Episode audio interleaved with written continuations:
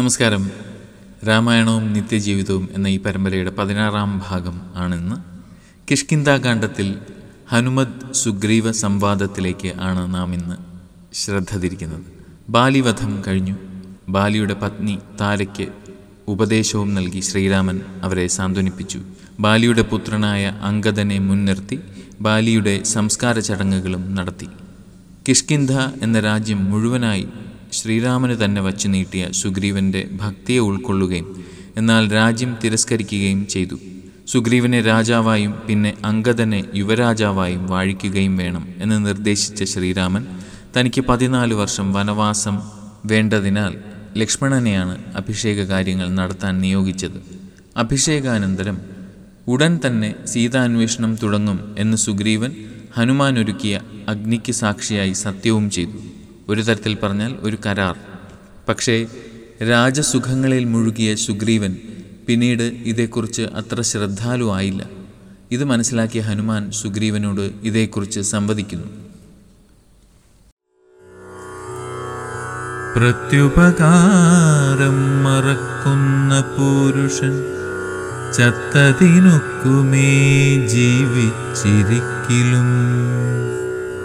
പർവതാഗ്രേ നിജ സോദരൻ തന്നോടും ഉർവീശ്വരൻ പരിതാപേന വാഴുന്നു. നിന്നെയും പാർത്തു പറഞ്ഞ സമയവും വന്നതു നീയോ ധരിച്ചതില്ലേതുമേ. വാനരഭാവേന മാനിനി സക്തനായി പാനവും ചെയ്തു മതിമറന്നന്മഹം രാപ്പകലുമറിയാതെ വസിക്കുന്ന കോപ്പുകൾ എത്രയും നന്നു നന്നിങ്ങനെ അഗ്രജനായ ശക്രാത്മജനെപ്പോലെ നിഗ്രഹിച്ചീടും ഭവാനെയും നിർണയം. അഞ്ജനാനന്ദനൻ തന്നെ വാക്കു കേട്ടഞ്ജസാ.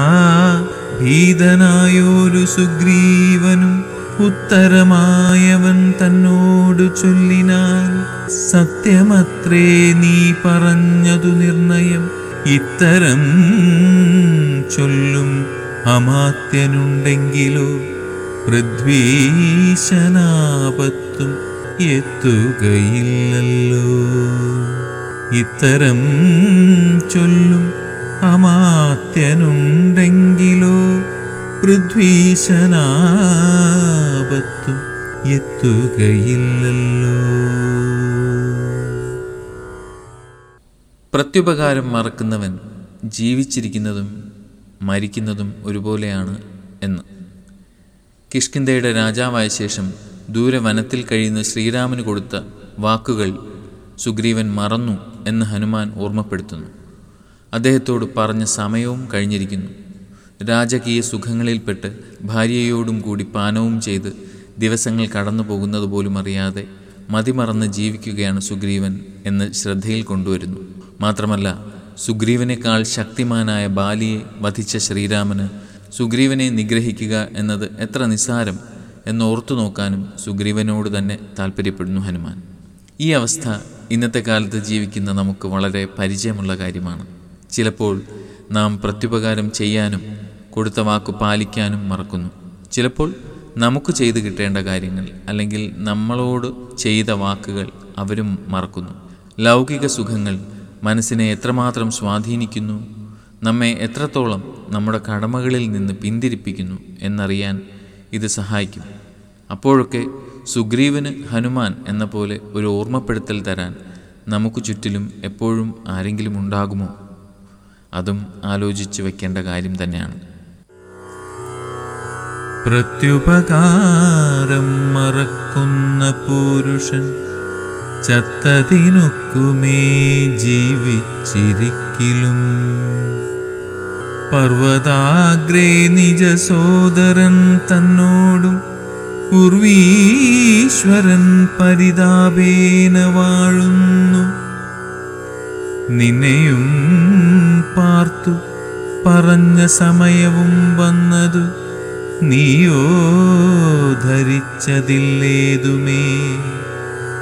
വാനരഭാവേന മാനിനി സക്തനായി പാനവും ചെയ്തു മതിമറന്നന്മഹം രാപ്പകലുമറിയാതെ വസിക്കുന്ന കോപ്പുകൾ എത്രയും നന്നു നന്നിങ്ങനെ അഗ്രജനായ ശക്രാത്മജനെ പോലെ നിഗ്രഹിച്ചീടും ഭവാനെയും നിർണയം.